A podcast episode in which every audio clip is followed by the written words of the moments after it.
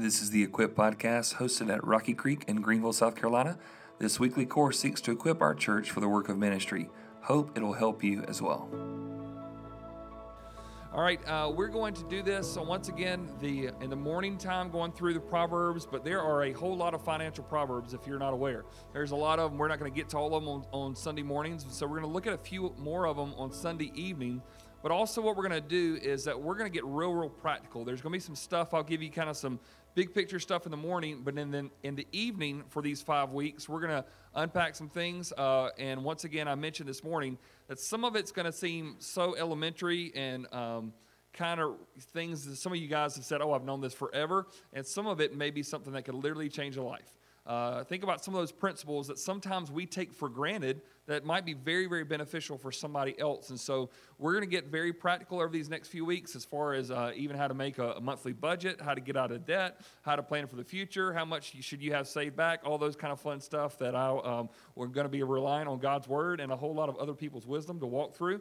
Uh, and there's going to be also some times, let me make sure you know, that I'm going to say, I'm going to stand hard and fast on God's word on this issue and some of this stuff is preference or just opinion. Does it make sense? And I'll make sure that we differentiate between the two because sometimes I'll hear somebody speak on behalf of God's word and they'll talk about finances, and I go, that's good, that's wise. I just don't know if that's biblical. Does that make sense? So we'll make sure that we always differentiate if we're saying, here's a biblical principle that you need to apply and here is just a practice that may be helpful for you and how we lay it out. So, um, tonight, what we're going to be looking at uh, is looking just to sort of having that balancing your, your finances one of the things I think is very critical for us to do, you always think about balancing your checkbook, right? Or it's funny because I even say that and now how outdated that sounds. How many of you still balance a checkbook? Raise your hand, okay? Some of you do. Some of you are like, what's a checkbook, okay? Some of you cannot find a check if you wanted to. That's right. Okay, let's be honest. Like, well, where are those things anymore? Um, and, I, and so there, there's a lot of, of things that, that are changing, but I can remember uh, when Amanda and I got married, uh, she was this uh, very much organized, penny pincher, um, check, you know, book balancer, whatnot. And I was just one who just, I, I didn't spend a lot. I just didn't know exactly where all the receipts were, if that makes sense to you. Okay, like I, I, I just didn't. I never. And one of the things Amanda's always said, she goes, "You don't spend a lot of money, but whatever you like is always expensive." I like musical instruments, right? And they just sort of cost more money. So if I spent something, it was like, well, that's that's that's a lot.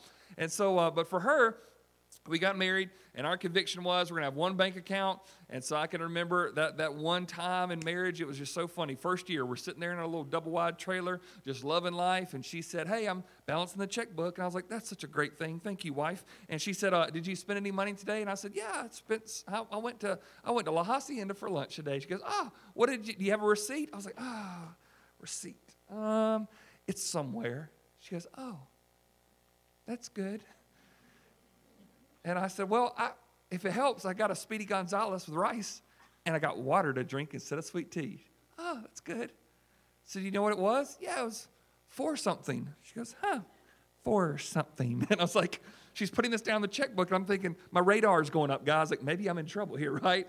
And, and there was this sense of we, we sort of had this issue where she was very, very detailed and wanted to see things, and yet she had seen a lot of people in her life have a lot of uh, marriages and families and a lot of things that had downfall because people weren't concerned about the pennies, if that makes sense. A lot of times there's an old saying that if you take care of the pennies, the dollars will take care of themselves. And, and she was really concerned that I wasn't taking care of the pennies, and she was really worried, like, hey, is this guy going to be able to figure out what to do whenever, whenever we want to get a house or have kids or get a vacation or, or pay for this education? Like, is he going to be, you know, thinking about this? And I was like, I, I, I don't know. And so she even said these words, and it was, this is going to be part marriage and part financial. But I can remember her saying to me, why don't you love me enough to care about our finances? And I thought, what in the world? I just got speedy with rice. Like, you know, woman, please give me a break, right? There's like, this isn't that big of a deal. But for her, for a woman, I think oh, for most women, their greatest need is security. They just need to know everything's all right. Somebody's watching over them, right? Somebody's checking into things.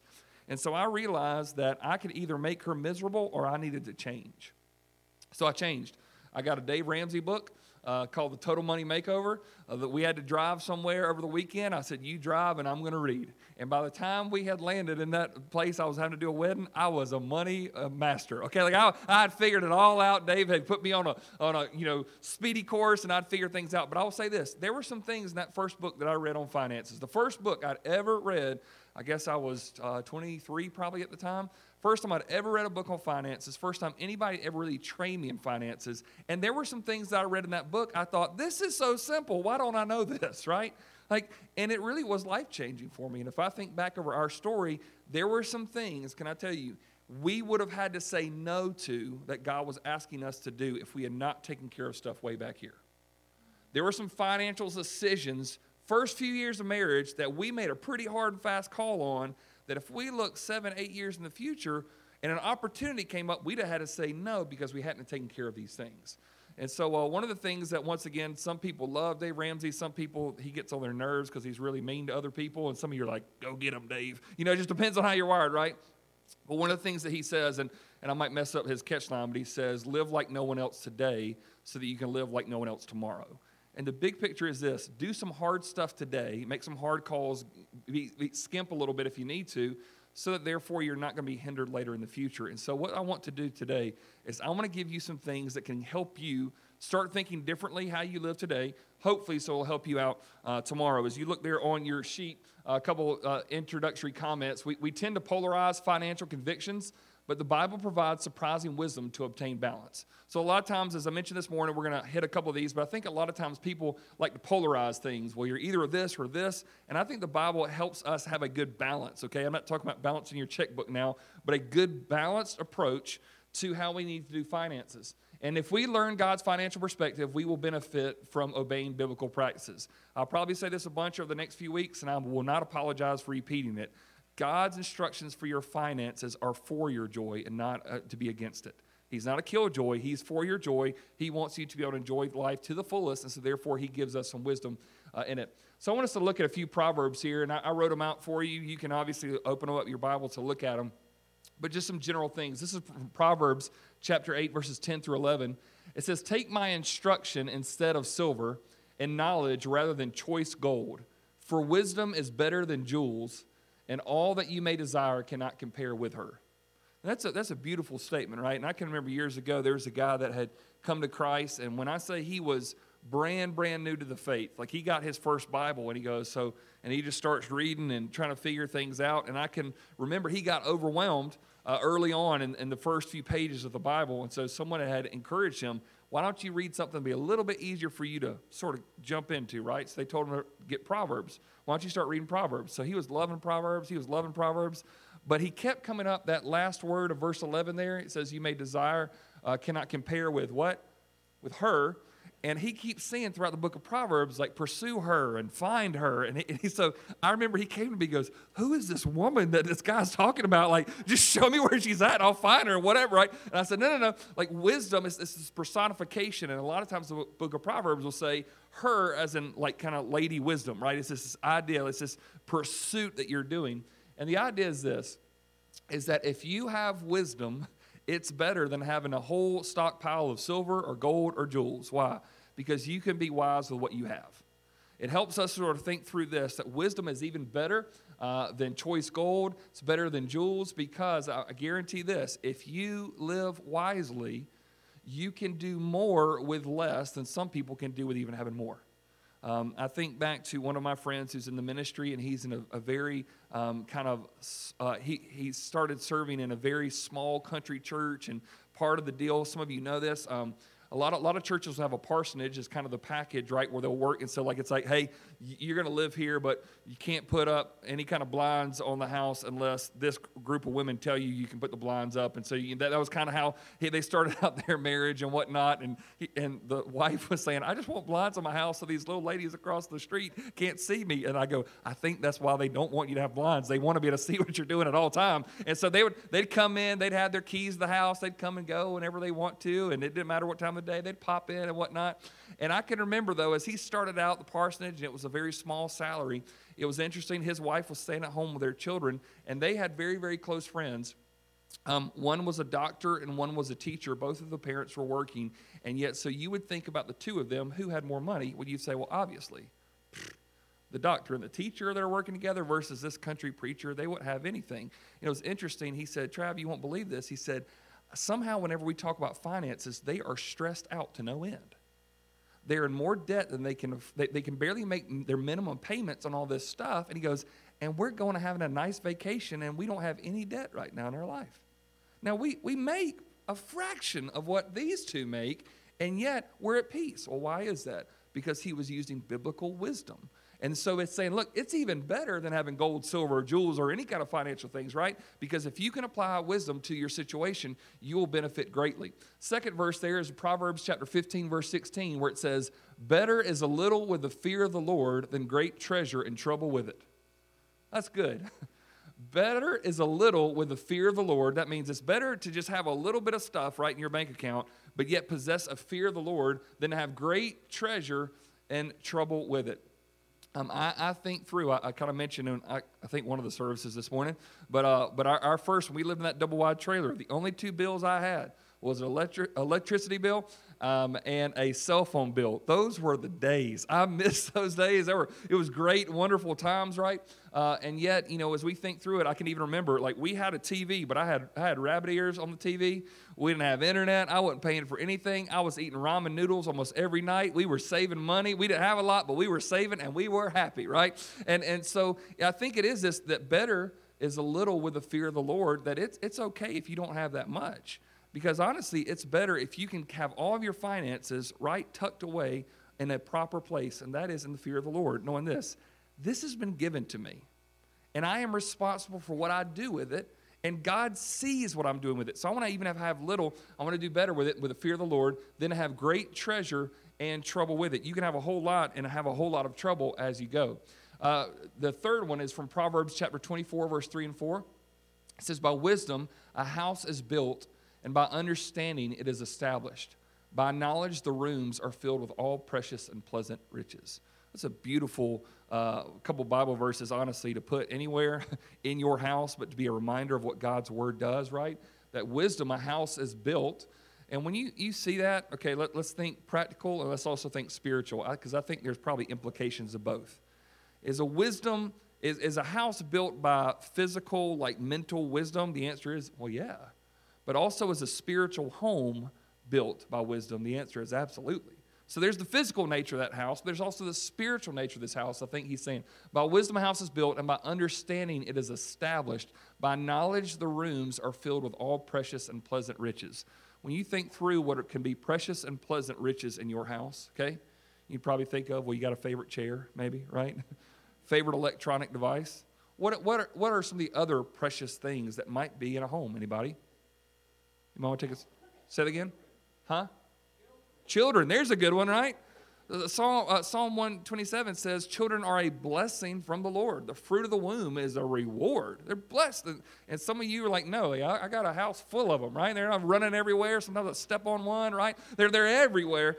And yet, when you think through that, by knowledge, the rooms are filled with all precious and pleasant riches. Can you think of something more valuable than having kids and grandkids and family members in your house?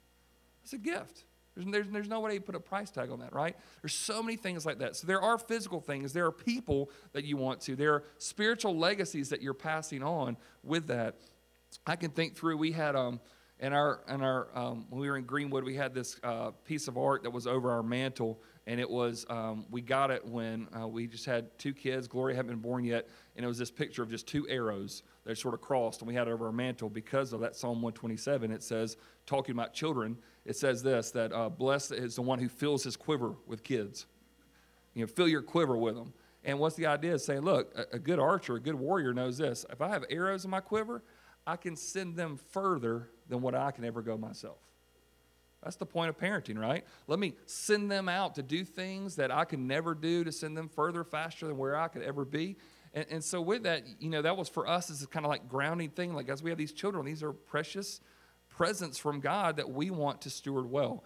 Everything in your house uh, that God has given is a good gift that you need to make sure that you're using discernment with. This next proverb, chapter 22, verse 1 and 2. A good name is to be chosen rather than great riches, and favor is better than silver or gold. The rich and the poor meet together. The Lord is the maker of them all. There, there's a good line there. And when you say a good name is to be chosen rather than great riches, that's not saying, by the way, you like or dislike what your parents named you, okay? I think when it says a good name is to be chosen rather than great riches, I think it's saying this. You want to end the, your life that when, when you go away and your name is mentioned, it causes people to rejoice rather than be frustrated. I mean, let's be honest. I could probably say a name right now that some of you'd go, oh, my stress level just went up just thinking about it, right? Amanda, can I tell you this? Amanda taught um, uh, music in, in elementary school uh, before uh, we had children. And when she, so she had about seven, 800 kids uh, a year, right? And she, she had it where she almost memorized all their names. But it was interesting. She always had this desire to name. If she ever had a little girl, she was going to name this little girl Olivia. That was the goal. She's like, I've always loved that name, Olivia. But she had this one little hellion of a girl. That, that name, Lisa, you know I'm talking about, that they can ruin it, right? You hear that name, it's not like sweet rejoicing. Now, we love little Livy Smoke here. But I'm just saying, but, but for us, like that name just ruined. We, we could not. We looked at Gloria like, no, there's no way because that name, it represented something, right? Can I just say this? Every single one of us, our name represents something to people around us. They hear our name and their mind goes somewhere. They start thinking about certain things, certain traits. And he says this you, a good name is to be chosen rather than great riches. You can have a whole lot of money in the world, but guess what? If people hear your name and they shrug or feel stressed out or they feel disappointed, well, it's, it's better to have just a little, but at least your name be intact, right? To have that reputation.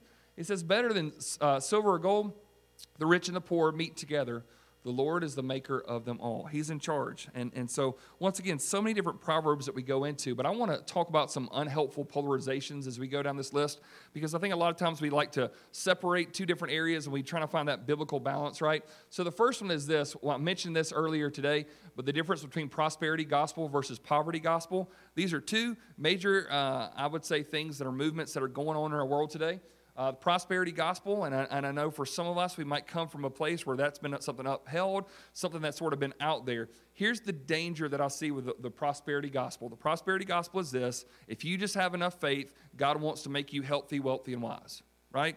Wants to give you everything that you want, wants to put favor in your life, and you just need to have more faith, and He wants to do those good things. The problem with that is this is that it takes away the gospel is not addressing your soul anymore, it's addressing your health. It's addressing your wellness. It's addressing more so your stuff than your soul. That's what happens when you start focusing on the prosperity gospel. The other problem that comes with that is have you ever known anybody who really loved the Lord and followed the Lord and obeyed the Lord and had bad stuff happen to them? How about the Apostle Paul? Anybody? Remember him? The Apostle Paul, uh, shipwrecked, beaten, in prison for doing what? God's will. One time he had a thorn in his flesh, not, we don't think literally, but there's something that was annoying him so bad. Some people think it was bad eyesight. Some people think it was depression. Some people think it was his loneliness. They don't know. But he said in 2 Corinthians chapter 12, he said, I have asked the Lord three times, will he just take this burden from my life? Now, if anybody should be getting their prayers answered, come on. The guy wrote the book of Romans, right? I mean, he got shipwrecked, he got beaten up, and he keeps going back into town sharing the gospel with the people who are beating him up. Like, if anybody should get a thorn out of his flesh, it should be Paul. And he says, I've asked the Lord three times to take it away. And he said, No. He says, Why? My grace is sufficient for you, for my power is perfected in your weakness. And Paul says, So most gladly, therefore, I will boast of my weaknesses, my insults, my difficulties, my persecutions, my distresses for Christ's sake. For when I am weak, then I am what? Strong. So here's the thing Paul was someone who followed the Lord and yet had bad things happen to him. Can you think of somebody else? Jesus. Did Jesus live a perfect life? Absolutely. Did he ever sin? No. Did he experience mistreatment, pain, agony, separation, isolation? Absolutely. And so if he did that, how do you think that we're going to get off that, right? The issue is this I've had a dear friend who got caught so much in the prosperity gospel that says God wants to make your, your house bigger and your financial account better and all these different things that whenever they, that didn't happen and they got demoted instead of promoted, they lost money versus got money. Here's the thing that happened to them. When they would go to their pastor and say, I don't know what's going on, the pastor has this good, fail safe uh, response. Well, you just don't have enough faith then. If you had more faith, you'd be all right. But apparently it's you. It's not the Lord. It's, it's just you. you.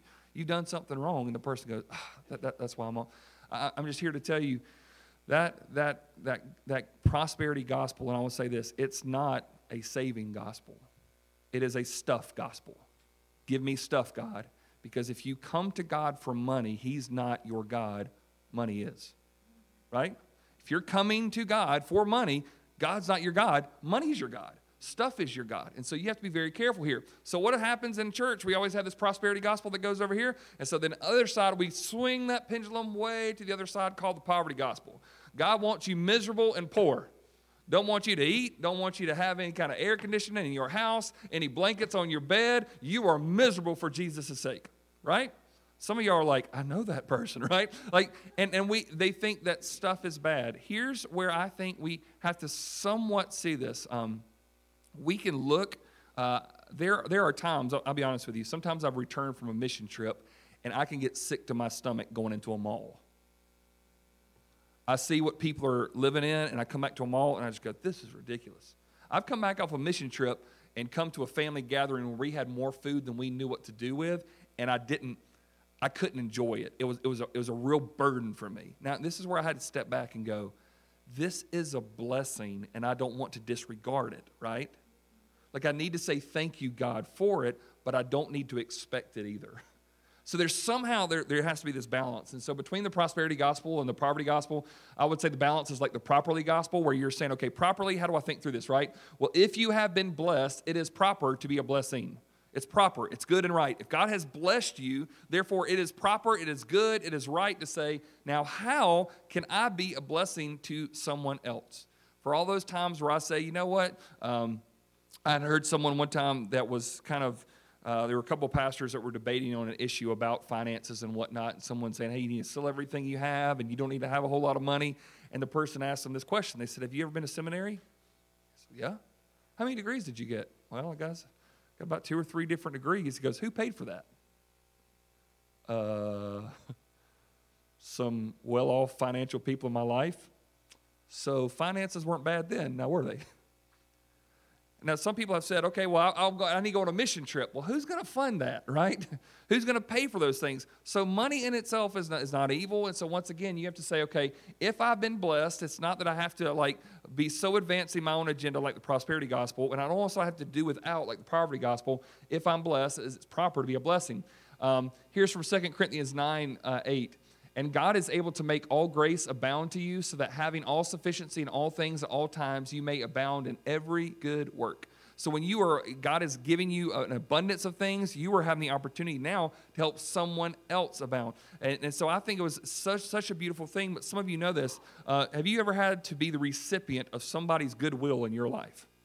They're helping you out. Okay, I've been there too. And then there's something real special when you get to a place in your life you get to help somebody else out, right? I laugh. This is there's a lady that I um uh, me and her son were best friends growing up, and I can remember I was about 16 year old.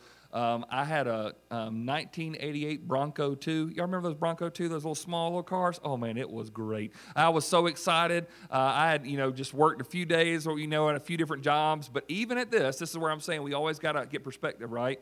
I had a single parent income. My mom was a teacher, and at 16, I had a Bronco 2, right? I mean, I, I, was I was well off. Okay, I was riding in style. I was thankful for that car. My friends had more expensive cars, but that thing ran, and it had a good little tape cassette system in it, right? Okay, and so I can just remember those good days. And I can remember also one day that I, I got out of church as a 16 year old, and I see this um, woman in our church that she was out there trying to get her car started, and she had about two or three young kids with her, and um, and her car's busted up, whatever. So as a 16 year old, I was like, well, she needs it more than me. So I go out there and I give her my keys.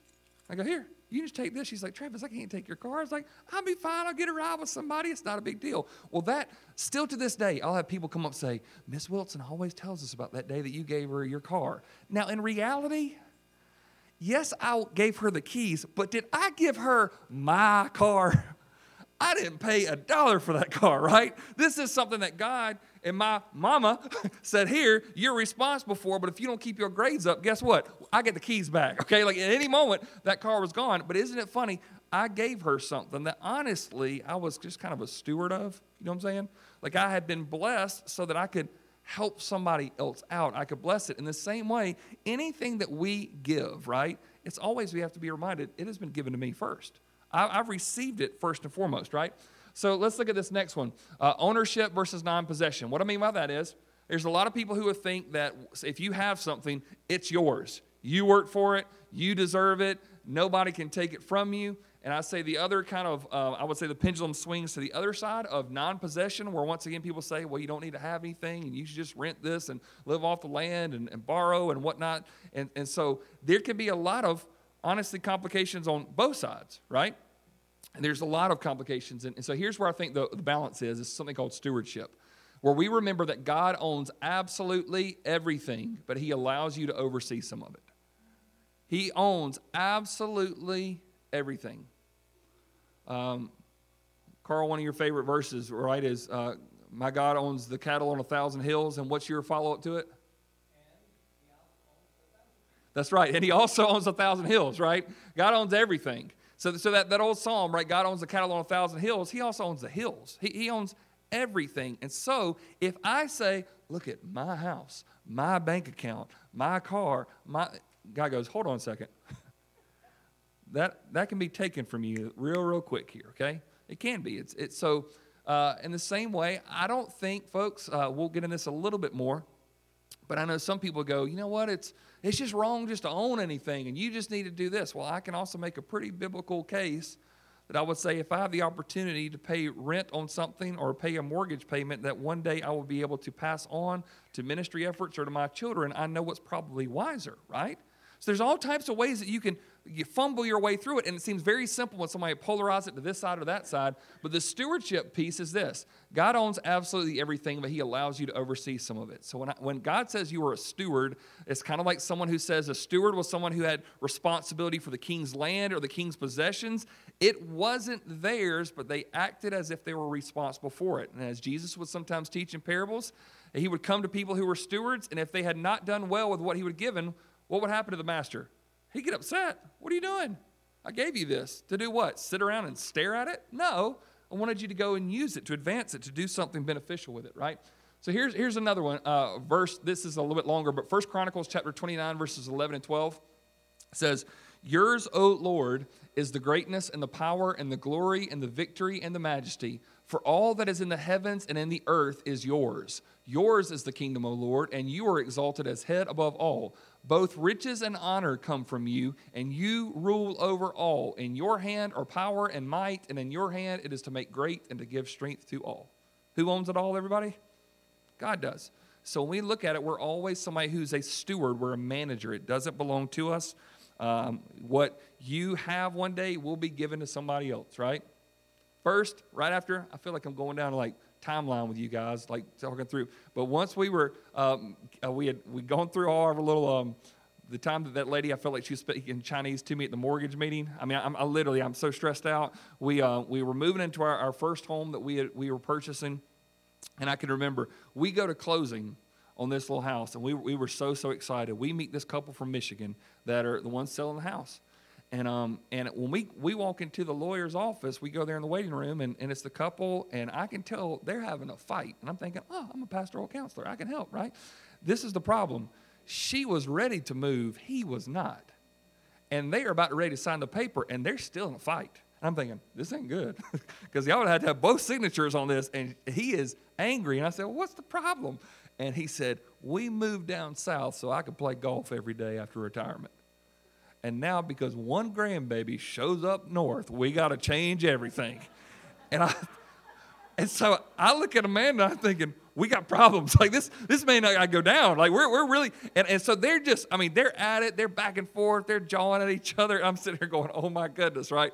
And and so anyway, we went through the whole process. They actually eventually they, they went through with it. I don't know how their marriage is doing right now. Hopefully they're enjoying grandkids, or at least one of them is, right? Um, but but I remember what was so interesting was was we moved to that house. This this guy in retirement had set up everything so nice. I mean, the landscaping was perfect. There were things in the garage I'd have never thought of. So it was like a two year old house he had made modifications on. And it's like I walk in, and sometimes at night, as I was sitting there and enjoying his little man cave, I felt bad for the man because I thought, here he is. He did all this work, and now somebody else behind him is going to enjoy it.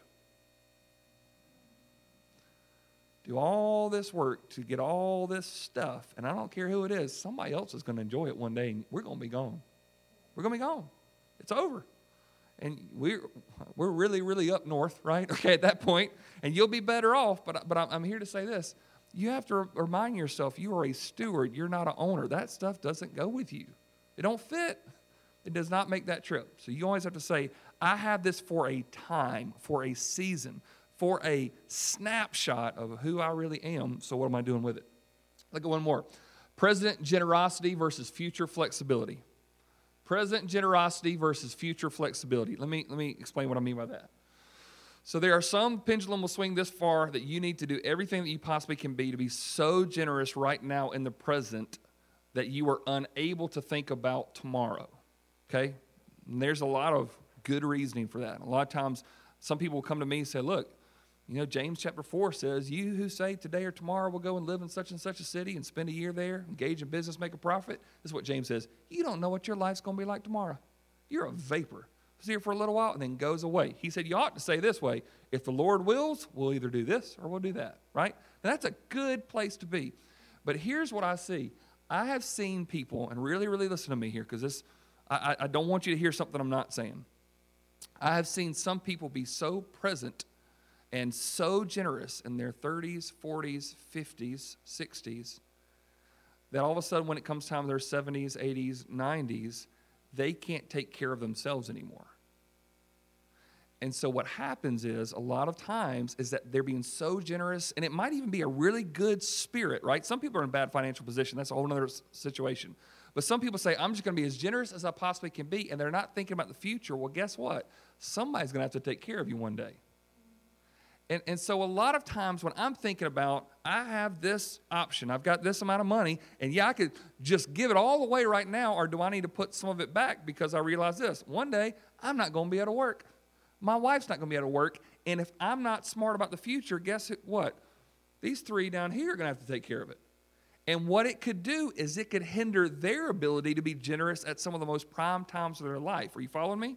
So we, we sometimes want to say, well, you just need to be as generous as you can now. I'm saying yes to that, but you also have to be in mind that if you are completely, um, uh, the word that I'm almost haphazard and just not even thinking about the future, what that does is that's going to hinder somebody else's generosity or not only their generosity, maybe just their own stability and security.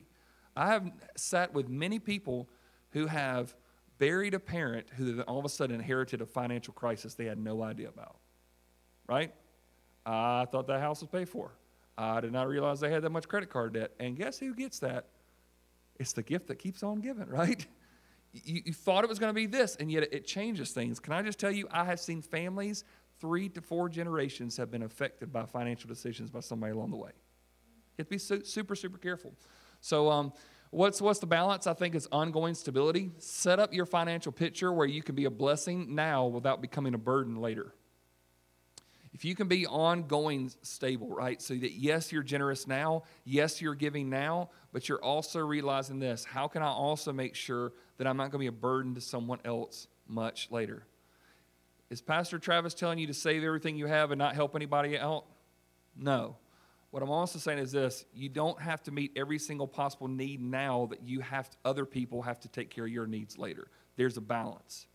There's a balance here, folks. And you really got to seek, seek it. And it's hard. I, I, I, wish the Lord just said, well, if you'll just do this percent here and that percent there, you'll be good. It's not that easy, right? But I have to realize we're always having to think through, and we'll, we'll get into specifics in the weeks to come. Um, here's Proverbs 19, verse 7. All a poor man's brothers hate him. This is, okay, this is pretty raw. All a poor man's brothers hate him. How much more do his friends go far from him? He pursues them with words, but does not have them. What's he saying? If you have not taken care of your stuff, and then all of a sudden you are at a place where you're destitute, even your, your family and your friends avoid you like the plague. Because they go, oh man, who's going to take care of that person now? Oh, yeah, I guarantee they're coming back asking for money because they've blown the last paycheck they have, whatever it is. So you want to say, how can I be ongoing stable? How can I be earning now and taking care of things now and being generous now? uh, but do it in a way that also doesn't hinder someone else. Does it make sense? We good so far? All right. Um, uh, let's look at this moral money versus immoral money. I talked about this a little bit this morning, but money is amoral, A M O R A L. It's not like it's good or bad, it's what you do with it, right? Um, and so uh, when you think through that moral money versus immoral money, uh, the balance is amoral money. The possession of money does not have a moral value, but the manner in which you use it does. Okay? The possession of money does not have a moral value, but the manner in which you use it does. So the love of money is the root of evil, as, as we'll see here. We have to realize this money in of itself is not evil. Money is a blessing. You having a paycheck is a blessing. It's a good gift of hard work of what God provides but what you do with it can make a huge difference. I'll never forget. Um, I was I was a teenager, but I can remember there. You know, there are certain certain messages and certain things I can remember over my life. I can remember that there was a big when I was a, a teenager. I guess it was the time when the discussion and the vote was coming up about um, uh, uh, video poker uh, being allowed in South Carolina. Y'all remember this? Just a, just a couple of debates on this issue, right? It's going for the education. Okay, that's, that's what everybody was, was selling it as. And I can remember as a teenager, like, why is this a big deal? Apparently, it was a big deal, right? Just a little bit. And I can remember as a teenager that um, there was a pastor in our hometown that had uh, written a uh, an article in the newspaper, the local newspaper, that said this: If somebody won the lottery and they wanted to tithe that money, I wouldn't accept it. That's what this person said. So a lot of people were asking my pastor as when I was a kid, what would you do with it? So he said, come back Sunday evening and I'll tell you. Guess what happened to the Sunday night crowd that night? It was packed, right? It used to be about 15, 20 folks, and it was just like, we, I mean, I'm literally, I can remember as a teenager, I was sitting on the floor going, where'd all these people come from, you know? And, and his whole thing was this. He said, um, so if somebody had won the lottery or got video poker and they wanted to tithe this church, would I take it? His answer was this I probably take dirtier money than that every week.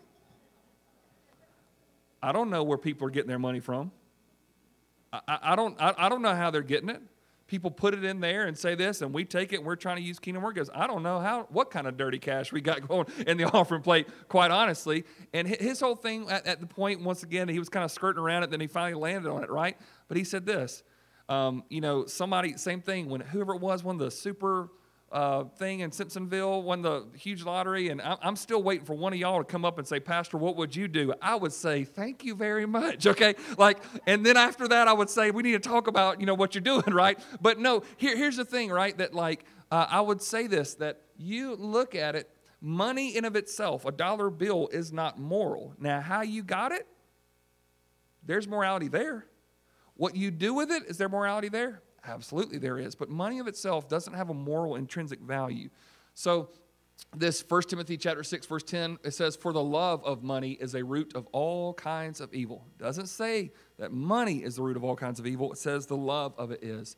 It is through this craving that some have wandered away from the faith and pierced themselves with many pangs. A craving for more money caused a whole lot of issues, right?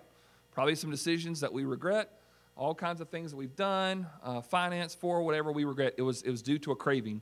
And some wander away from the faith, pierce themselves with many pains from this. Now, um, as we look through this, I want to look at the world's pattern versus God's pattern. This comes from a book. Um, we, we do some crown financial courses around here at the church that we provide from time to time. And this is a great guide that they have in a book called Managing Our Finances God's Way you've got there, I, have got this sort of chart out, but I want to show you the difference between the world's pattern and God's pattern. This is kind of the order in which they say that, that the world will sort of tell you to do acquire stuff, right? Get more stuff. And then as soon as you acquire it, what should you do? Enjoy it, live it up. As soon as you get that paycheck, go spend it on something. And sometimes you enjoy it so much that you go in debt to enjoy it. And so then what do you have to do? Repay it. And you have to repay it at an interest rate that's a whole lot more than you expected. But after you start repaying all those things, then you can start saving for something you really, really want. And eventually you can get around to giving something away, help somebody else out. And then at the end of this, you might want to start planning, right? That is the world's pattern if you're not aware, right?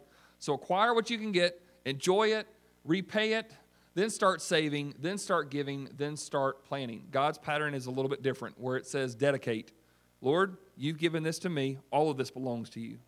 I know old school uh, church raised trav would say, well, 10% belongs to God. No, 100% belongs to God, right? So I want to dedicate all of that to Him. And yes, I want to at least start by giving Him 10% of that right back, maybe more if I can get to it, right? It's not like it's the limit, it's a starting place for me, but I want to dedicate 100% of it. Then I start planning. God, what do I want to what what do you want me to do with 100% of this? And what's the first thing I want to do? Give. So I want to do. I, I want to give. As, as I mentioned, uh, I think in the second service today, sometimes I feel like if I could get both of y'all at 9 and 1030, combine them together, and we'd have one good sermon. I can't remember which. I think I said this in the 1030. Um, but when I was meeting with that the lady at the mortgage thing, I remember she says, "Can you give me all of your bills?" And I put the tithe in there, and she goes, "I can't count that." And I said, "Well, I give it every month because we can't count that as a financial, you know." Uh, requirement of yours. And I said, It is a requirement for me by faith. And she goes, But you got to understand, I can't put that on my list of stuff because what are they wanting to do? We could afford a house this much. But she wanted to say, Oh, no, no, no. You can afford this one if you'll just stop tithing, right? And, and for me, it was just going to be a non issue. And I said, Okay, well, you can do your figures, but when I go home, I'm putting that in as a bill, right? Um, as a practice since we were first married, what we started trying to do was 10% of the gross pay from our paychecks went right back to the church. Gross pay, not net pay. Gross is before all those taxes come out, and I get it, and all that stuff goes away. But what is that number that someone has said that they would pay me for whatever job I do? Let me at least start at 10% of the gross pay, not the net pay. Jesus didn't try to just give me just enough, He gave me an abundance. So let me at least start there, right? Don't let's try to skimp on this. So that's been a practice of ours to do at least 10% of the gross pay as a starting line and not the finishing line. I would love to be in a place, love, love, love to be in a place one day where I could say, I only have to give 10. What if I could give 20? What if I could give 30? What could, you know, right? I mean, wouldn't that be awesome? Like you could just get to those places where you could say, I want to give as much as I can. Um, just so you know, because I know someone here is thinking this in your mind, because I've had people all my life say, Well, I don't give to the church pastor, but I give to so and so who's kind of hurting, and that's my tithe. That's an offering. That's being a good person. That's being kind. A tithe is you saying, I am going to advance the work of a local church, and that's where I'll start. And then I would hope that you'd give even more in abundance to that. That doesn't mean that's a cap, right? But here's the reason why. Uh, we put this in, in the budget here at the church, and I think it's important for us to mention. But uh, we wanted you to see that when you give a dollar in that little annual report, of that it's almost 30 something percent of it goes right out the door right away to missions. I mean, 30 something cents every time a dollar is put here is it's not staying in these doors, it's going out to other places. Like, I go, I can't think of a better place to invest a dollar to know that it's going out and helping homeless, it's helping people who have yet to hear the gospel, people who are starving, people who are depressed, people who are doing disaster relief, people who need foster help, people who need adoption. Like all that stuff goes out and we get to be a part of it, right?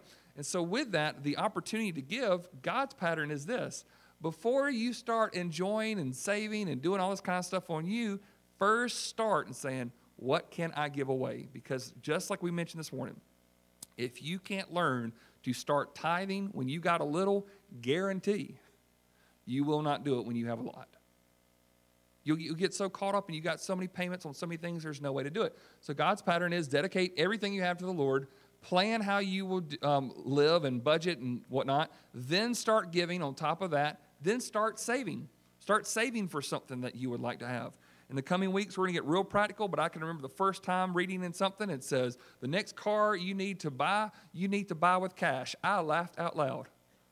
I thought, I only got $55. Where's that going to get me to, right?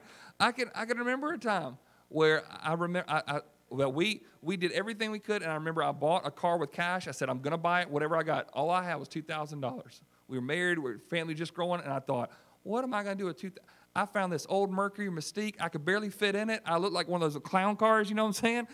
But I wasn't in debt. And I'm telling you what, that car felt good. it, it, because there wasn't that burden, right?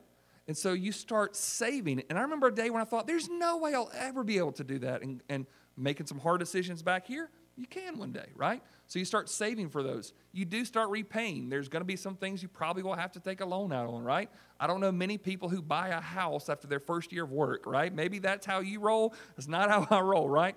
But you will maybe repaying some things and how you get out of debt. And then here's this other thing. What's that last word in, in God's pattern? I knew it. He didn't want me to enjoy things. No, He really wants you to enjoy things. And I know a lot of marriages that dissolve and a lot of people who are stressed out and they're having to spend all their life trying to repay debt. And the thing that they only were going to borrow $2,000 for, they actually end up spending $3,200 on that purchase because of debt. And then you go, what did you do that $1,200? You threw it away to something else versus something else you could enjoy or benefit someone else or bless someone. And so you get caught up in the world's pattern. Let me tell you, it'll mess you up, right? I can remember uh, working at Lander University, helping out there, setting up a table for, for students to come to our college Bible study. And the school wanted to stop our church from having a table at this fair to explain to everybody they could come to our church because they thought we were dangerous. And right next to me was a credit card company giving out free t shirts and all kinds of stuff if people would just start up with a small line of credit for them. And the university was exploiting that. Why? Because they got a little back every time they did that. Benefit, and so all these college students were going in debt for bicycles and Xboxes and phones and whatnot. And that was acceptable, but a church was dangerous. Folks, that's the time we live in, right? The world's pattern, the world system is going to say, hey, get it now, pay for it later. God's system is going to say, be content now and be really, really careful in how you use your money. Um, let's, let's look at these last foundational principles and then um, we'll, we'll, we'll be out of here. But here's some things I want you to really think through, uh, especially in these, these coming weeks. First is this, is to say it like this way I don't have a cash issue, I have a contentment issue whatever your situation is right now, I don't think there's anybody in this room that really deep down you'd say you have a cash issue. You might say, no, no, no, I really do. I get that. But I think ultimately it comes down to this I have a contentment issue. There's something deep down inside me that thinks I deserve more than what I have. And that craving, as 1 Timothy 6.10 says, causes me to think and do unwise things. It's not a cash issue a lot of times. It's more of a contentment issue.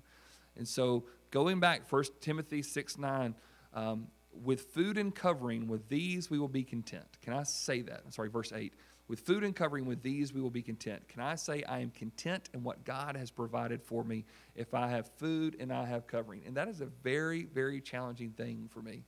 Um, I can remember uh, even in those early days and deciding where I was going to work and how I was going to serve. And once again, uh, when you're out of college, any money is, is great and any kind of provision is great, but it's not exactly what I was thinking. And I can remember a couple years in, someone called me and offered me a job and, uh, and I, I, knew the church, and I thought, wow, that's a really big church and really nice church. And they got a lot of people here, and they want me to come in and serve, but I really just didn't feel right about it. Didn't feel like it was the right call. And, uh, and I just tell the person, I appreciate you calling, but I don't think so. And he goes, You hadn't asked the question. I said, What question? He goes, The question. This is a pastor. I said, What question are you talking about? He goes, How much does it pay? And I said, Sir, you have answered all my questions that I had by that one right there. I'm good. Thank you very much. Hope you find somebody because it ain't me. And I hung up the phone, right? And, and, and so deep down, though, like I'm sitting here going, yeah, but it'd really be nice to know what that was, right? Like inside of the spiritual moment, you make this decision and you go, mm, I would really like to know. And I would start struggling with do I want to do what I feel like God's called me to do or do I want to advance my career? And I remember those verses kept coming back to me and I would look and say, Do I have food? Yep, Got a whole pack, 12 pack of ramen noodles in the cupboard. Do I have covering? Yep. Got that hole fixed in my double wide trailer and it's not leaking anymore, right? I do have everything that I need. I'll be content. And that is a decision, folks. It does not come naturally. It does not come naturally at all. So for you to say, I don't have a cash issue, I have a contentment issue. Here's one more principle. Um, I don't have an amount issue, I have an authority issue. For a lot of people, would say, well, if I could just get this much, if I could just have this much in the bank account, if I could just have this in retirement, if I could just have this, uh, and, and what kind of policy, whatever it is, it, it's not about an amount, it's an authority issue, right? Um, I always laugh because it was funny one day when we were talking about something, and, and, and, and this is in the way that Amanda said this, was so funny, but I was going through and saying, okay, you know, we got this new life insurance policy, blah, blah, blah. And she goes, oh, what's that number? And I said, that's the number that you get if I die. She goes, really? I thought, hey, come on, back up, woman. Like I thought she got a little too excited about that, you know. Uh, but but you know, you can look at those amounts, right, and you can see things, and you can have. And so we just have this running gag, right? That I'm like, if something goes wrong, I know what you're after here, okay? But it, it's not an about an amount issue in, in my own life. Um, I've always had enough. Psalm 37, verse 25, he says, "I have never seen the righteous forsaken, or God's descendants begging for bread." I've had enough. It's not been an amount issue. There's always been probably something for everybody here that you wish you had just a little bit more. Uh, but it's not an amount issue. A lot of times it's an authority issue. I don't want God putting his nose in my stuff. That's what it comes down to. I feel like that I have the right because, once again, I feel like I'm the owner rather than I'm the steward.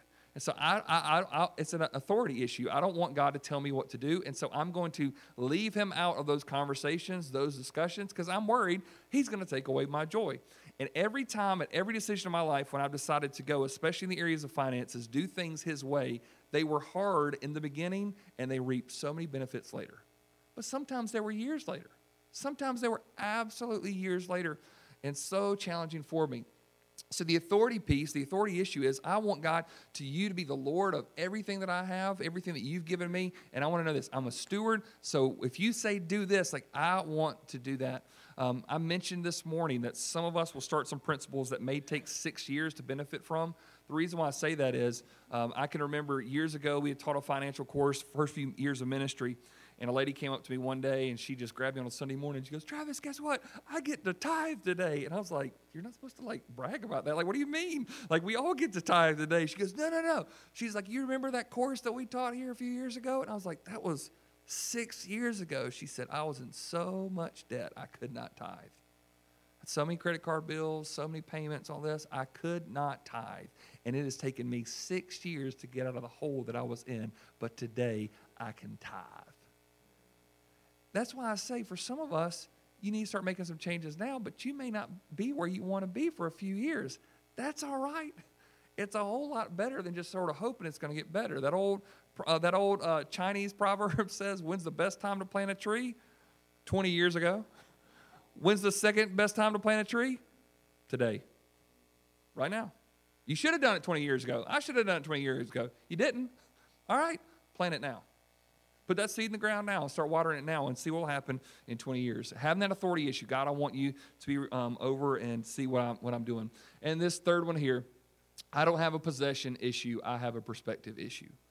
I don't have a possession issue. It's not necessarily about the issues about what you have and what you don't have, uh, it's a perspective issue. Can you look through the lenses of what you have and say that this is something that God has given, it's a good gift, and I want to steward it well? Now, where that leads us, okay, is that next week, what I want us to do is that we are going to unpack with the most uh, as clear and as slow as I possibly can. And I'm probably going to give you more handouts, and we're going to have to probably raise the budget so I can get all the printing done. Sorry, finance team. Uh, but we're going to give you as many handouts and many resources and some downloads on our website that we can give you. But I don't want anybody walking away in these next few weeks going, Well, you gave me some concepts, but I don't know what to do. Um, I'm going to show you a couple things that uh, I remember after I had that scare our first year of marriage where Amanda's like, hey, why don't you take the lead on this? Here's a monthly budget meeting that we started doing, and here's how we started lining up our stuff. Uh, we're going to talk a bit, little bit about. Um, I won't make anybody come in here with uh, the list of your debts, okay? But I will talk with you how to get through them and how to, to help you get progress on them and, and some principles through that. I want to also tell you something we're working on as a church.